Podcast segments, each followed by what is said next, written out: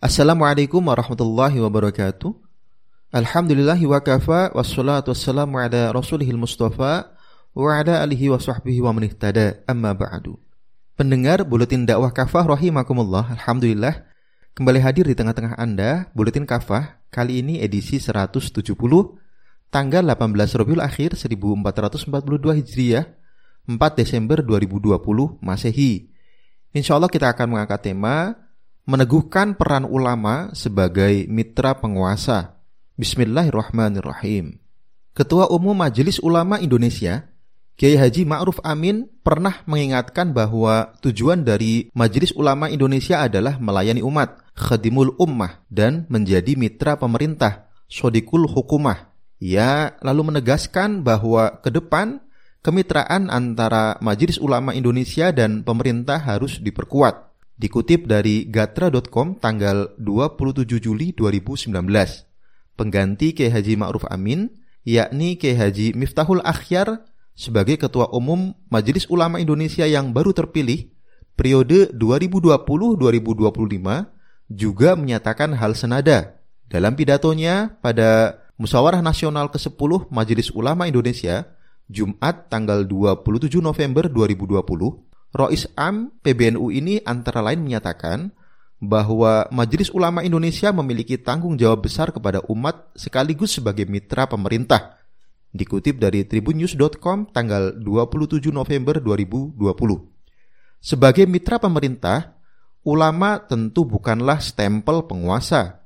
Ulama justru harus berperan sebagai pengawal sekaligus pengoreksi penguasa.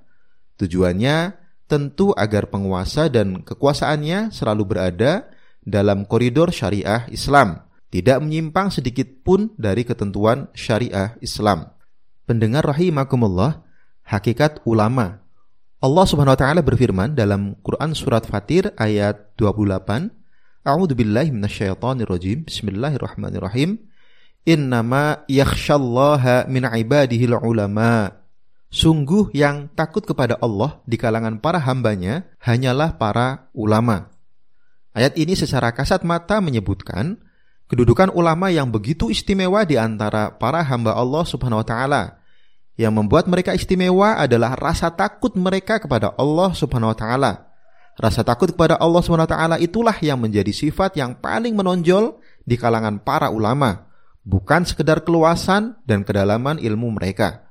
Oleh karena itu, ulama yang sebenarnya akan selalu berada di garda terdepan membela agama Allah, menjaga kemurnian Islam dan ajarannya, mendidik masyarakat dengan syariahnya, meluruskan yang menyimpang dari petunjuknya, dan berteriak lantang terhadap berbagai kezaliman tanpa ada rasa takut sedikit pun akan resikonya.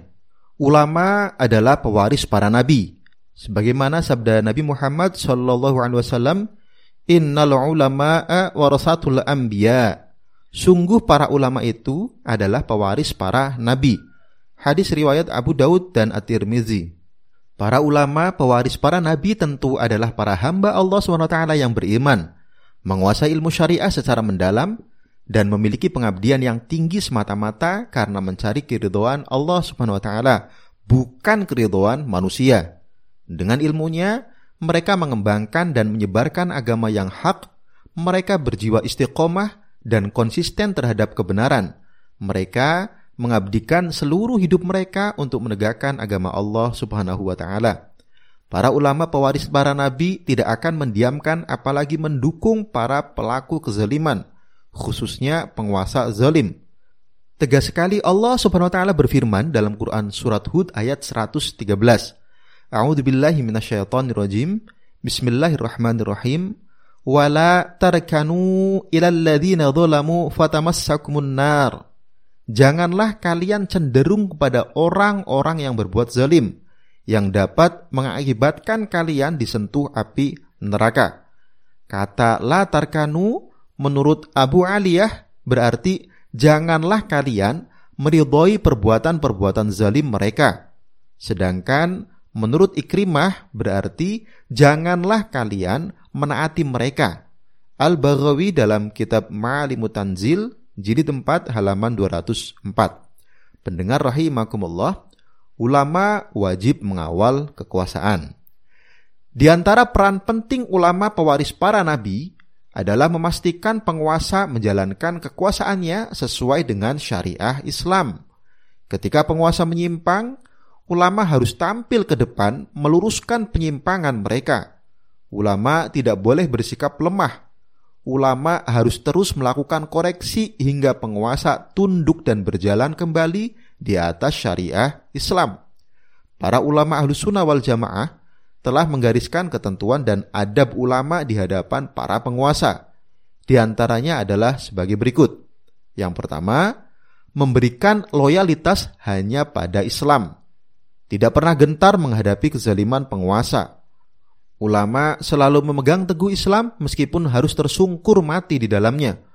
Muaz bin Jabal radhiyallahu an menturkan bahwa Nabi wasallam pernah bersabda yang artinya perhatikanlah Sungguh Al-Quran dan penguasa akan berpisah. Karena itu, janganlah kalian memisahkan diri dari Al-Quran. Perhatikanlah, akan ada para pemimpin yang memutuskan perkara untuk kalian. Jika kalian menaati mereka, mereka menyesatkan kalian. Jika kalian membangkang kepada mereka, mereka akan membunuh kalian. Muad bin Jabal bertanya, Ya Rasulullah, apa yang mesti kami lakukan? Nabi Shallallahu Alaihi Wasallam menjawab, bersabar, seperti yang dilakukan para sahabat Isa bin Maryam alaihissalam. Meskipun mereka digergaji dengan gergaji dan digantung di atas pohon, bagi mereka mati dalam ketaatan lebih baik daripada hidup dalam maksiat kepada Allah Azza wa Jalla. Hadis riwayat At-Tabrani. Yang kedua, mengawal kekuasaan agar tetap berjalan di atas syariah Islam. Ulama harus memperhatikan perilaku kebijakan, kecenderungan penguasa, serta orang-orang yang ada di sekeliling penguasa.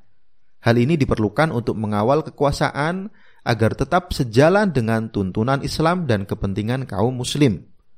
Yang ketiga, menjadi garda terdepan dalam mengoreksi penguasa zalim.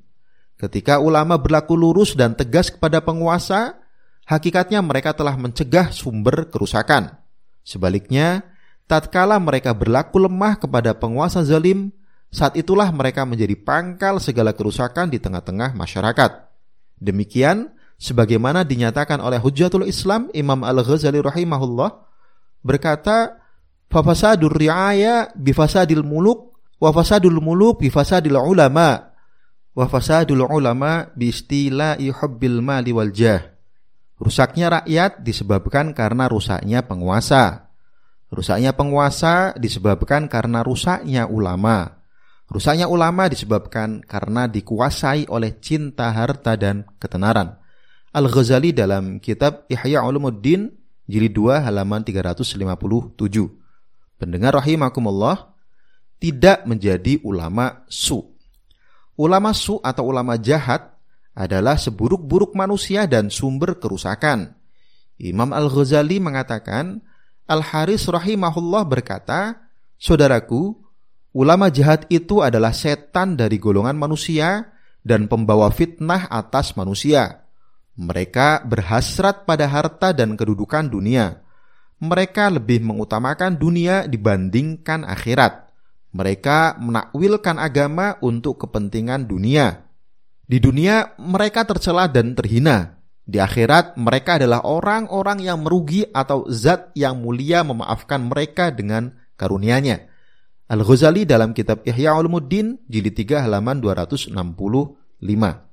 Di antara ulama su itu adalah ulama salatin, yaitu ulama yang menjadi stempel penguasa.